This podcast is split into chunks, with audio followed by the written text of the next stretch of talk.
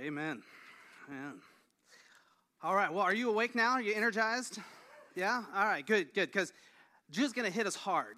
Um, and this section of scripture this morning, uh, Jude is pretty direct. Um, in fact, I think what Jude is saying, if like if you're sitting down and just kind of hearing it, is the tone would be like, man, this is so urgent and it can be so misleading at times. People can run with it any direction they want. So let me just be bluntly clear and tell you. That's kind of what Jude is doing walking through uh, this section of scripture we're going to look at today. Now, we're still in chapter 1. Why? There's only one chapter of Jude. Very good. So, all right, uh, excellent. Um, and these, these verses, though, I mean, just significantly powerful about, let me give you the context again, what is happening in the church at the time. And so, as Jude is writing, what he's saying is, hey, I need to give a little bit of commentary and advice and even, you know, a little punch to what's happening within the church among believers uh, at the time. So he's not giving a commentary on the world. This isn't what is our world coming to. I can't believe these things are happening, you know, out there. This is like, this is happening among the believers. And so that's who he's writing uh, to, and that's how he's addressing. Th- this doesn't come as a shock to us. Paul writes many, many times to believers. He, he encourages them, he pushes them, he challenges them. Uh, we find that uh, there. John actually comes back and he's talking to believers when he challenges them on, on especially in First John, we find that. And so it would make sense that Jude would pick up on this theme. Now, we said the parallel is pretty strong to Second Peter. In fact, these probably used each other's material or might have been even talking to the same audience. We're not quite sure. Um, but we see uh, uh, very distinct parallels to especially the second letter of Peter in here. We'll actually get to one of those passages in just a moment. Judah's giving some critique, he's giving some push. Then we're going to find at the end he's gives some encouragement uh, as well. And so let's just jump right into it. Uh, if you have your Bible, take a look at it. We're in Jude, starting in uh, verse 5 and working through it. Uh, if you didn't bring your, your book Bible here, please at least follow on your phone and get on that way or your tablet that way at home. Uh, follow along as well instead of just uh, reading it on the bottom of, of your screen. engage with the scripture here. The book of Jude, verse 5. Although you already know this, I want to remind you that the Lord at one, I'm going to just pause for just a second. This is what he's doing. He's saying, Look, remember last week? I wanted to write to you about this. This is kind of my go to passionate topic, but I felt like I needed to write to you about this because this was the urgent need and the urgent issue going on in the church. And then he shares, hey, there's people that have secretly kind of snuck their way in and they have an agenda. They are in here specifically to distort the gospel. They want to first change the beliefs so that they can justify anything they want to do. And the second thing they want to do is let you know that Jesus is just one of many ways. Those were the two things that were being infiltrated. I told you last week, I don't think it works that way in the sense of a person doesn't come in with that kind of agenda. Maybe it happens in some places, but in general, it is these thoughts find their way in. And if we're not careful, it's you and I that bring them into the church. So that's how we ended last week's sermon. So, what he said this week here is he's saying, um, now let me help you go back through your history. Let me help you see how this has actually happened in the past. And I want to talk to you about these groups of people that God has actually, He's already spoken against these groups, that these are not beneficial to the faith. So that's why he starts this with, hey, I know you already know this. Listen, I know you know, but let me remind you. Parents, you know that line, right? You sit your kids down. Listen, I, I know you already know this. You have to say that as a parent, right? Because what's the first response from your kid? I know, I know. I know you already know this. Kind of tells them, I don't want to hear the I know line, right? And then you go into, but you need to, or you need not to, or remember last time you did this, it led to, you know, and you go into your story or what you're talking about. That's all Jude doing here. It's the same exact thing. Hey, I already know you know this, but I want to remind you that the Lord at one time delivered his people out of Egypt, but later destroyed those who did not believe. Verse 6 And the angels who did not keep their positions of authority, but abandoned their proper dwelling, these he has kept in darkness, bound with everlasting chains of judgment on the great day. Now, has he has he gotten serious pretty fast in these two verses? Yes. It, not that he wasn't serious in verses 1 through 4, but it was an overview. It was kind of, hey, there's things going on in the church, you know? It'd be like me saying, hey, you know, this is great. We're not perfect. We got issues, but, you know, this is a great place. That's an overview. He's not overviewing right now. He's, he's getting a little, a little stronger, a little more direct. All right, verse 7. In a similar way, Sodom and Gomorrah and the surrounding towns gave them up to sexual immorality and perversion. They serve as an example of those who suffer the punishment of eternal fire. So Jude is coming pretty direct on this. Um, and really, what he's doing is this he is speaking about three different kind of things that were going on, even in the church in their time. And he's basically saying this listen, there is such a thing. It's a word we, we don't like using. In fact, um, because the word maybe has been abused in the church world, uh, the pendulum has swung so far that we're, we don't like using it at all, um, unless we're saying, don't do this. You know what the word is? The word is judgment. That, that is what Jude is actually doing. He is actually kind of coming and he's pronouncing some judgment on these, these issues, these things he's talking about here. He's already claimed them that, hey, they're not good, they're wrong. But there's two different kind of uh, words for judgment that we find in the new testament uh, we find a word that means sentence after persecution that would be judgment like you know you, they, they basically said to you hey you're guilty and because of that i am sentencing you to five years in prison you have been condemned or you have been judged five years in prison so, so we get that we actually that actually shows up but then we also get this understanding of the word judgment used as a, a thing to declare something wrong. When you declare it as wrong, you've placed judgment. That's the one we don't like very much in our day and age. Like, if I come over, you know, to Patrick and say, Patrick, you need to stop doing this, right? What would be a knee-jerk response back based on our culture? Don't judge me. Yeah, don't judge me because I've declared something wrong, right? So, but we actually find in the New Testament, and you can look at these passages if you want, we just don't have time to work through them in a short period. Look at all the times this shows up where believers in Christ are actually called to bring this type of judgment upon each other. Now, here's the problem. We often like to bring this judgment on others. We don't like to bring it on ourselves, or we don't like other people bring on ourselves. So we've just shied away from the word all around. But we're actually called as brothers and sisters in Jesus Christ to speak into each other, to say, hey, you know, hey, buddy, that's wrong. You know, as believers, that's wrong. We shouldn't do that. You know, this brings destruction. Here's why, and, and that type of thing. Now, a good relationship is better than just declaring the words, but that's where we see that Jude is going. We saw this last week where Jude is actually saying this was declared in advance as wrong. And so this is the kind of word he's picking up on. So he's actually bringing these words of call it divine judgment, right? This is this is okay. This is not this abuse use of this word or this thing we've tried to shy away from this is something that's divine. And so he gives really three examples, the way I want to break it down in these next three verses of this divine judgment. Now, here's what you're going to see. These were issues, because he remember he said, Hey, you've already know you already know this, but he's issues that showed up in the past, in the Old Testament, in the Hebrew Bible. There's issues that he's paralleling those to what's happening in the church at that time among the believers when Jude is writing this. And I don't think we have to stretch our imag- imagination today too much to see parallels in how these things in different ways infiltrate the church even today. So let's just jump into it. First thing, three examples of divine judgment that we find. Here's the first example it's to those who do not believe, who don't believe. Now, I just said he's talking to believers, right? He's talking to Jewish Christians, most likely. Why? Because he just went through this history of stuff in the Old Testament, right? So he's most likely talking to Jewish converts, not Gentile converts.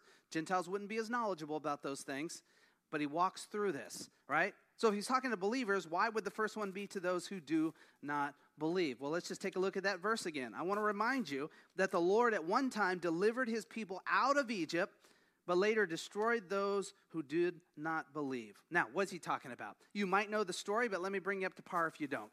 There was a, a time where the Israelites, the people of God, prospered in number. It was great. But then uh, the Egyptians, especially the, the Pharaoh, decided hey, they're getting kind of numerous and they could overpower us. So let's make them slaves. Now, last week we talked about the, topic, uh, the, the issue of bond servant. Jude calls himself a bond servant. That phrase actually meant to choose to put yourself in servitude. Like we say, I'm a bondservant of Jesus Christ. That's not what this Old Testament story is. This is straight up slavery for labor here, oppression here because fear that they might rise up. And so that's what we find this story would happen. God hears the cries of his people. Uh, I'm giving you the overview, but if you'd like to look at it, just jump into Exodus chapter 3 and start reading. You can read through Exodus, Exodus and get most of this deliverance. But if you want to hear the whole story all the way to the promised land, then read all the way to uh, the first couple chapters of the book of Joshua. And you just read it all. Now, there's a lot of law stuff in there, so it can get bogged down, but that will give you the whole story. The overview continues that God heard the cry of his people through Moses and Moses went to be a deliverer to his people. You remember the 10 plagues were part of that. Pharaoh's heart was hardened. Eventually, Pharaoh's like, Would you just get out of here? And the people all were allowed to go. Of course, Pharaoh changed his mind quick and started following. We have the great Red Sea story, the parting of the Red Sea. People of God go across. Pharaoh and his armies, they take a swim. Uh, didn't, didn't work out well for them. And now the people of God have been delivered they are in what we refer to often as the wilderness, but they're on their way to what God has declared to them is the promised land. They enter that promised land in the book of Joshua. You might go, "Well, what took so long? That's a lot of that's a lot of books of the Bible, uh, a lot of story before they actually got there." Well, you might know the story.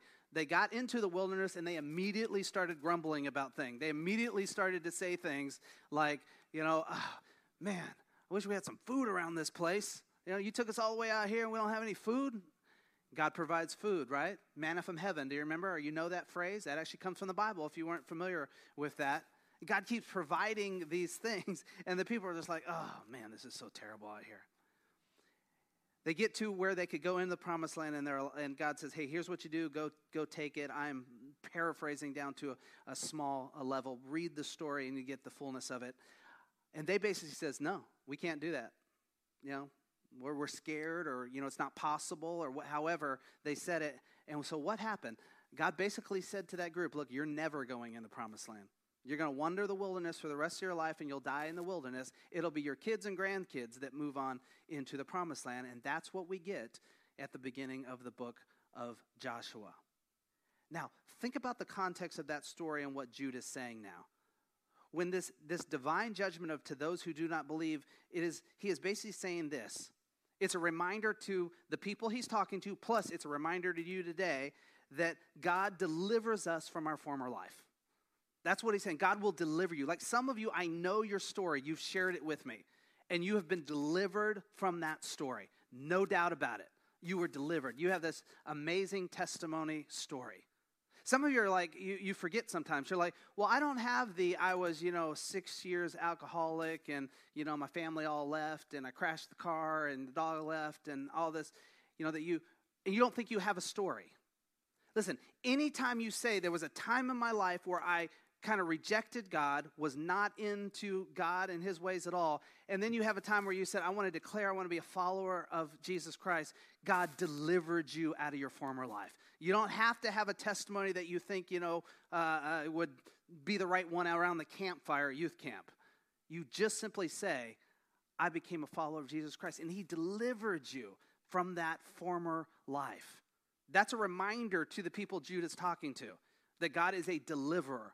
And it's a reminder to you today to always look at that, that he's delivered you. The other reminder is this is that he offers new life that he didn't just deliver them, but he then said, I have a promised land for you to go to. And you get to dwell in the promised land. You know, milk and honey, all that kind of stuff. I realize, you know, we, we love packaged food now. So just the idea of just milk and honey, you're like, eh, hmm, you know, you know, we, you know, whatever. But ramp it up to whatever you think it is, you know. That's what he's offering them new life, great life. In fact, most of you, I, I know you've heard it from a pulpit or somebody sharing with you. We sing about it in our songs about this new life in Jesus Christ, right? But you got to remember one thing. Here's the warning, and this is what Jude is saying that we cannot live in the middle. Can't live in the middle. That there is deliverance God will deliver you from your former life, and there is new life. There is promised land. This is milk and honey, right? All right, milk and honey does not mean no hardships, all right? Anybody who's a Christian, you understand that, all right? But there is new life in Christ here. But he says we can't live in the middle. At best, the middle is a transition space we all go through. As we're transitioning, God delivers us and we're understanding who God is, what He's about, and we're learning and growing. And, and it was almost like we grow into this, this new life, this fullness of life. It, it, there's surrender that happens in the middle where we give up things, where we say, Oh, you know, I see this new way in Christ. I understand. I surrender that. I give that over to you. I sacrifice that. And this new life is part of that. Here's the problem it's the middle at best is a transition place, it's not a dwelling. And for many of us, we have made the middle a dwelling place. We talk about deliverance, we talk about our testimony the day we came to know Jesus Christ, but God is pushing us and wanting to transform us and make us into something in this new life, and we're content just kind of hanging out in the middle. I don't want to surrender that. I don't want to give up that. I don't want to sacrifice that. And so we do what we talked about with the two chair, the second chair Christian. We're just kind of juggling, saying God is number one, He delivered me, but, mm, you know, I got something pretty good going on here on my own. So I can't usher in the fullness of new life. Jude is talking about this. And he actually says, he's pretty strong. He says, but later destroyed those who did not believe. Destroyed. Why? Because that is what unbelief does. Our unbelief destroys God's gift of new life. That's what it does. So if you're hanging on to the I, have been delivered, it's great. A wonderful testimony. But you're not receiving this gift of new life and what it has to offer.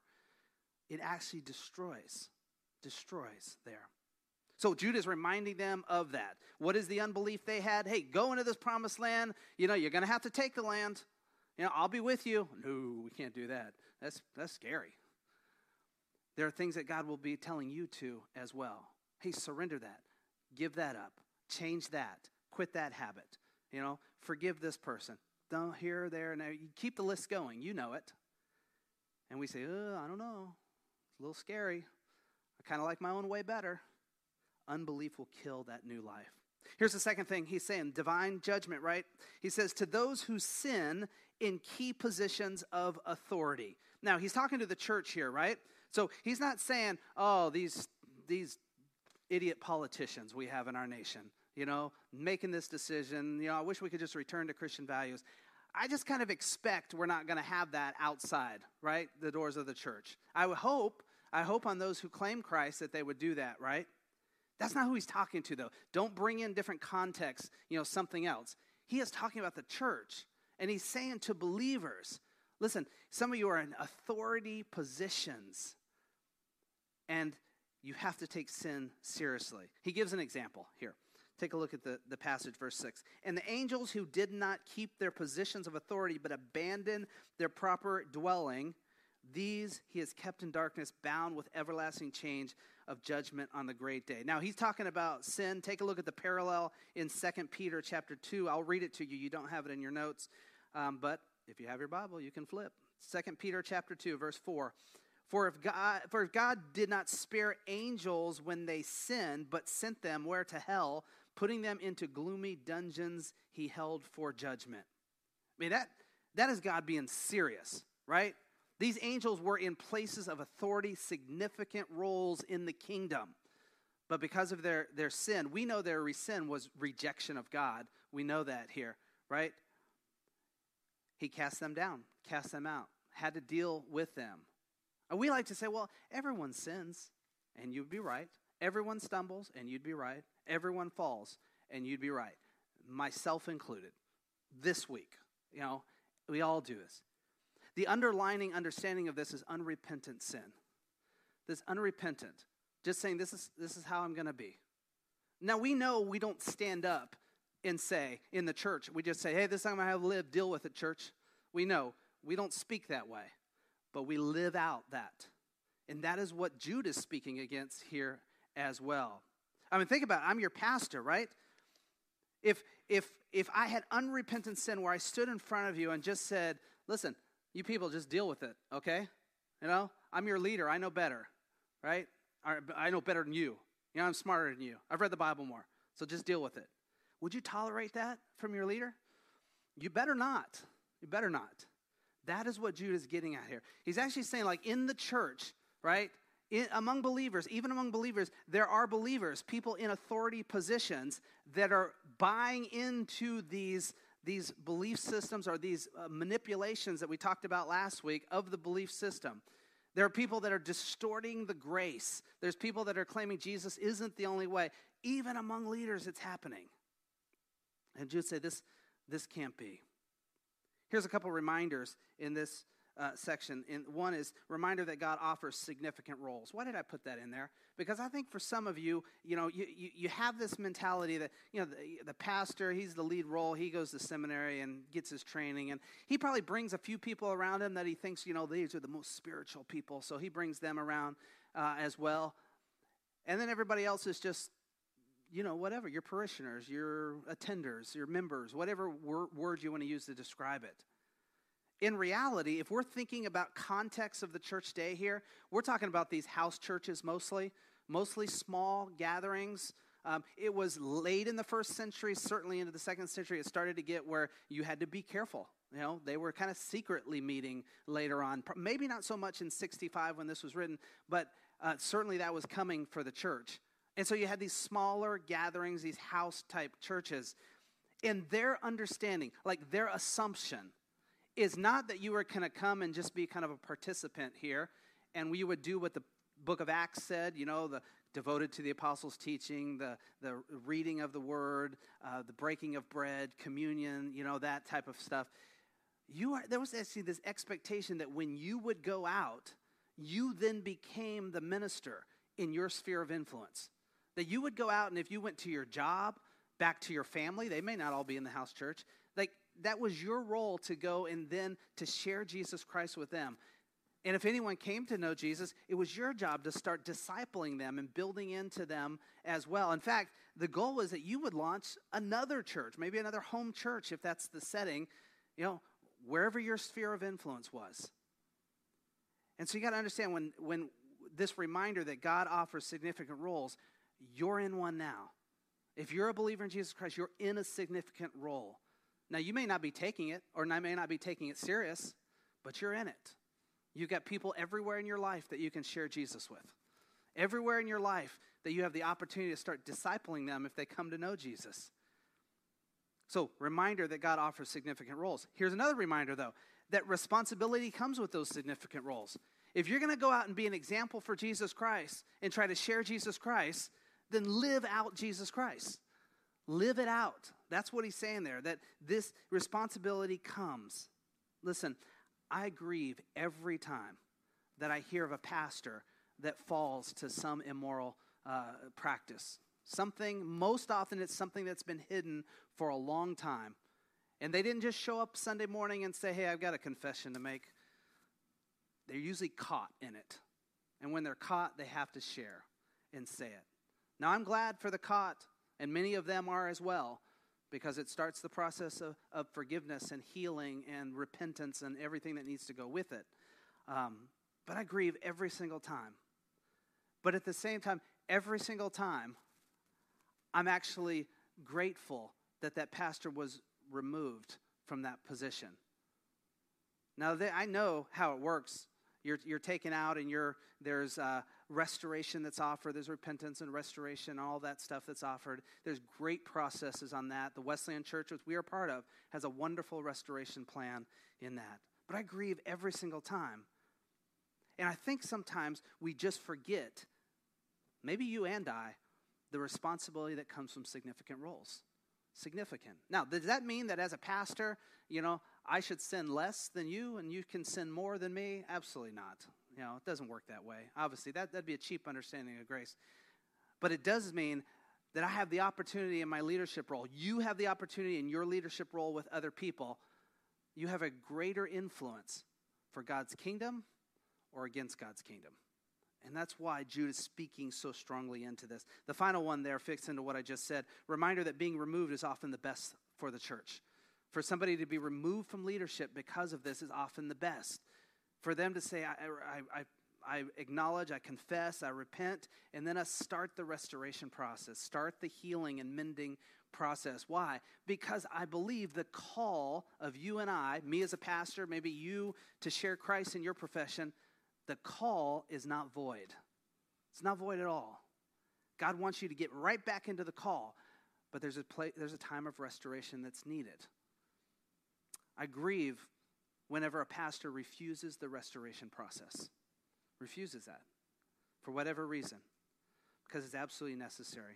Listen, God takes serious holiness from roles of influence. He takes it serious. When you see somebody in leadership, any leadership you're in, God takes very seriousness, holiness in that role. I know people can fake it, pastors can even fake it. But God takes serious that heart and that strive for holiness, to be like Christ, to be like God. Here's a third one these uh, divine judgments here. It's to take to those who embrace unrighteousness over God, who embrace unrighteousness. This story uh, I want to share with you is found in Genesis chapter 19, Judges chapter 19. You can read uh, some of these uh, as well let me just read it here, and then let's talk about what's really going on. In a similar way, Sodom and Gomorrah and the surrounding towns gave themselves up to sexual immorality or perversion. They serve as an example of those who suffer the punishment of eternal fire. Here's the first thing we need to understand is whatever's going on here um, in he's, he's drawing a reference from, from Genesis he's going to parallel it to what's happening in the church today. Whatever's going on in that church today, he looked that last line, they serve as an example of those who suffer the punishment of eternal fire. He's saying there very, very strongly listen, listen. This is a big deal. This is a really big deal, and it's important, and we got to get it right. And so he's pretty direct on this and what he's talking about here. So let's just look at Sodom and Gomorrah. If you've done any uh, study of, of the town of Sodom and, and Gomorrah or not, and you've looked at this, you understand that Sodom and Gomorrah was kind of a anything goes town.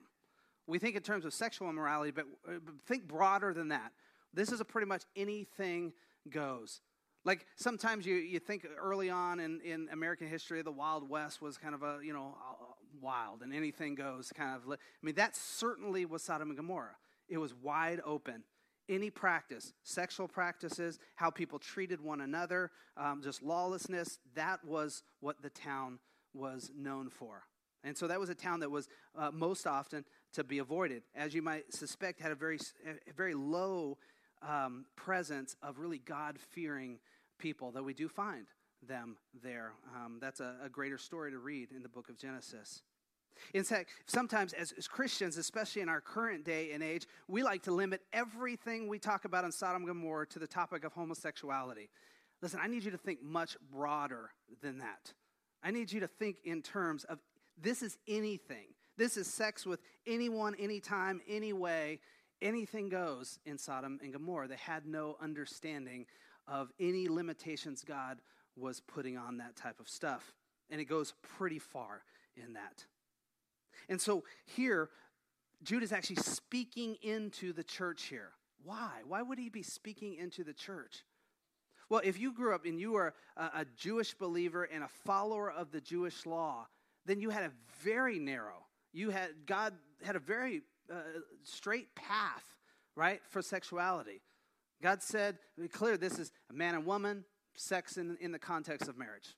Now, there's a, several verses to pull into that. We don't necessarily have time to work through. So now they are actually they're actually in Roman occupied uh, territory and heavy Greek influence in the culture here. And those brought in just this wide understanding of sexuality throughout the area, throughout the Roman Empire, just wide, just wide open. So we would be naive to think that was not actually influencing the church as well. And it's why we find Paul speaking into it, Peter speaks into it, Jude here speaks into it. They're saying here, look, there are things in our culture that are rampant, they're everywhere. And I need to speak into God's way. That's what he's doing here. But here's what we like to do in our current age. I said there's parallels to today. in our current age, what we like to do sometimes in the contemporary church is limit this all the way down to this issue of homosexuality, forgetting all of these other things that have been influenced the church and that we have ushered into the church ourselves. So I was reading this study. This is from November of 2019. Barna Research Group put this study on. So it's fairly fresh, November 2019. In the stat world, that's, that's really fresh. I grew up doing youth ministry. That was my first thing. 18 years old, junior high youth pastor, you know, 20 years old, did a youth pastor, high school and middle school. Just kept going in youth ministry for a while, 16 years. And I remember always early on, maybe as a teen even, hearing this idea that more couples have sex before marriage than don't. So I'm thinking, oh, it's tipped, you know, I don't know, what is it, 51%, 49? I don't know what the percentage was, but it's tipped in that direction. I remember as a youth pastor reading some stuff that Youth Specialties put out, and, and the stats were around two thirds would have sex before marriage. It's about two thirds, like, oh man. So this Barna Research Group put this out uh, in, in November of 2019, and they came to this conclusion 97% of married couples, married couples, for, this is like first marriage, 97% of marriage couples have sexual intercourse before marriage. 97%, 99 of 100 people. It was baffling. Kind of blew my mind. And then as I thought later about it, I thought, oh, maybe it doesn't blow my mind as much as I thought in the beginning. This would be like what Jude is talking about here.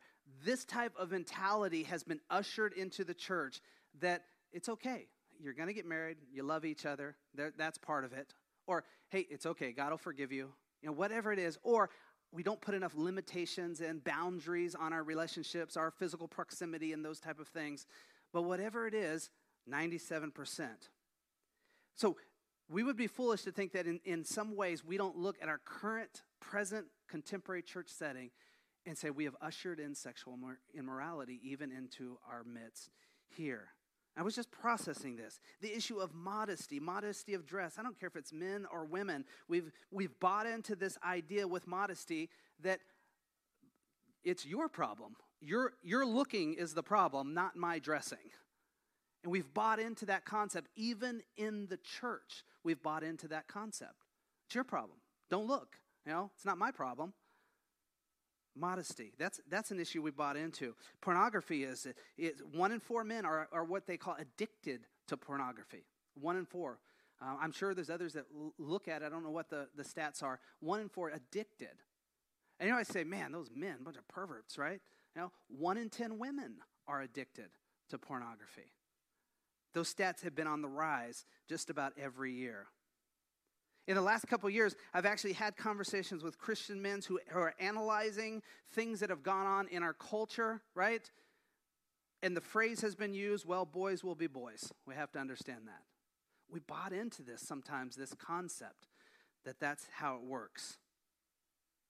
And so uh, when we start to think about this, we got to broaden our understanding. We've got to understand that as Jude is speaking to believers and he's speaking about things that have infiltrated, that have silently, as he said before, have snuck their way into the church, there are areas of sexual morality that have snuck their way into our church. And it's been us that have ushered them in and allowed them to come in. And we've been fearful of the word judgment, so we just think I can't speak against that. Listen, I know the risk in me standing here, even this morning, speaking against those. It can be as simple as somebody hearing saying, Well, I'm out of there. I won't be back there. And I'm sure Jude was running into the same thing. But that doesn't change that it has impacted our church. The second example is perversion of God's ways. We talked about that last week. That is just taking theology, taking bits and pieces of what we believe, and then you kind of change or you just add on a different ending uh, that, that you would like or just twist it in a certain way. And we often do this to justify uh, our ways, justify something we want to do or want to get done, or that we think somebody else should do for us. The list goes on and on. That's the second example perversion of God's ways. That naturally leads to this third example, and this is the invitation for others to join. That's what we do.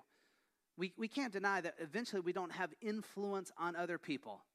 And if we allow something into our midst, and we especially allow our, our, our, our, it from our leaders, there will be influence there. Now, let me just pause for a second because somebody might be sitting here and what you think you heard was, man, Tom doesn't want anyone in this church that doesn't straight up believe everything, you know, that we believe. Absolutely wrong. In fact, I would really, really hope in the last six or seven years, especially with the, the doorway that God has opened in, in my life for ministry outside of this in the fitness and gym world, that you would know clearly I want everybody to come and be a part of our church. I want everyone to be loved. I don't even care what they believe when they walk into the door, right? What I'm declaring this morning that for those of us who have declared faith in Jesus Christ, who have said, I want to be a follower of Jesus Christ, that we sharpen up what we believe about holiness and what we believe about righteousness. And we say, I'm going to get in line with what God has put forth in His Word. Here's the phrase I want to end this point on, and that's flourishing spirituality and unrighteousness, they're not compatible. They just don't go hand in hand. If I want to flourish spiritually, flourish in my faith with Jesus Christ, a life, an unrighteous life, those things cannot be compatible. Now, again, there's this wilderness period where God has delivered you, where we're learning and we're growing and we're, we're, we're hearing new things we had never heard before about what a life in Christ is like. And so there's a bit of, uh, of, of mixing and matching here, not on purpose. It's just God is still delivering you. But there's believers 15, 20 years later in every church that are still struggling standing in the middle, or they're struggling trying to balance flourishing spiritually with an unrighteous life as well. And when I say unrighteous, don't think that that's in and through everything you do, it's just mixed in there.